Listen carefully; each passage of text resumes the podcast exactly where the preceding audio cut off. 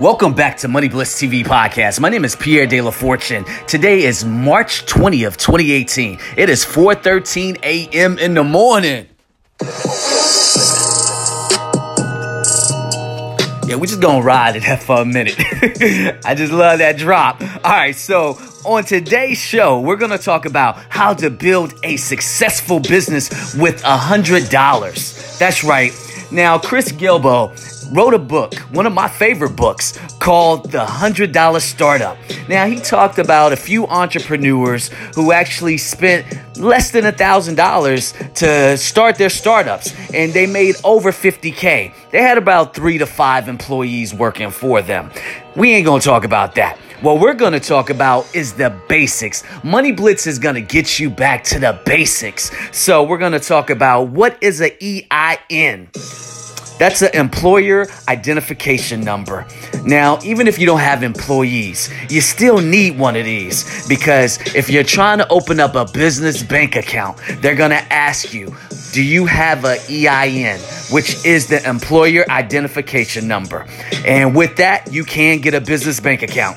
The next thing, website. Now, the website, go to GoDaddy, you all like keep it real. GoDaddy got domains going for like .coms going for 99 cent. They're usually about $14.99. So this is all under a $100. Also, the business license, depending on what state you're in, business licenses range anywhere from 50 to $400. But we ain't gonna worry about that right now. We're just gonna get the basics to get you started.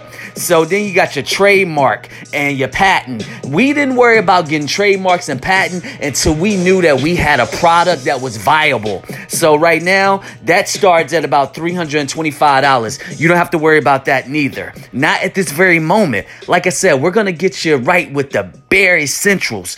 Then you got your DBA, which you do need, which is doing business as this is a fictitious business license. Um, you definitely need to file for your DBA, and the banks need to see that as well. So, really, it's only three things that they really need to focus on, and you don't have to focus on the LLC or LLP, you know, or being incorporated. Not at this stage. Maybe later on, and you can decide if you're going to be an S corp or a C corp.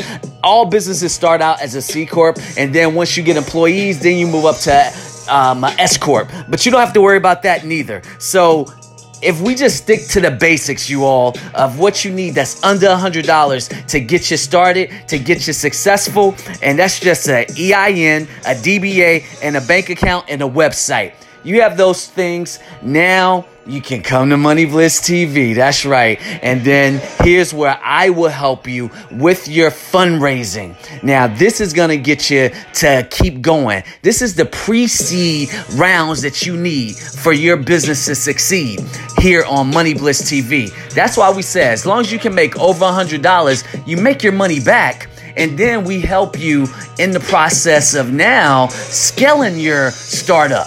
See, what we're focusing on is not just getting attention and eyeballs. What we're focusing on is the problem that your customers having, and that's why you're here at Money Bliss to just help you to help that customer solve that problem as well as to help you with your pitch. Now, that's for another day, another time, another podcast, but I'm just letting you know we are here to help. And these are just the bare essentials. Like I said, you get these basics, and once you have the basics of what you need to get started, now it's time to fundraise. So, you know what? I'm not gonna go and drag on. I'm just gonna say, now that y'all have what you need to get started, we gonna end it there. Thank you for tuning in to Money Bliss. Have a great one and God bless.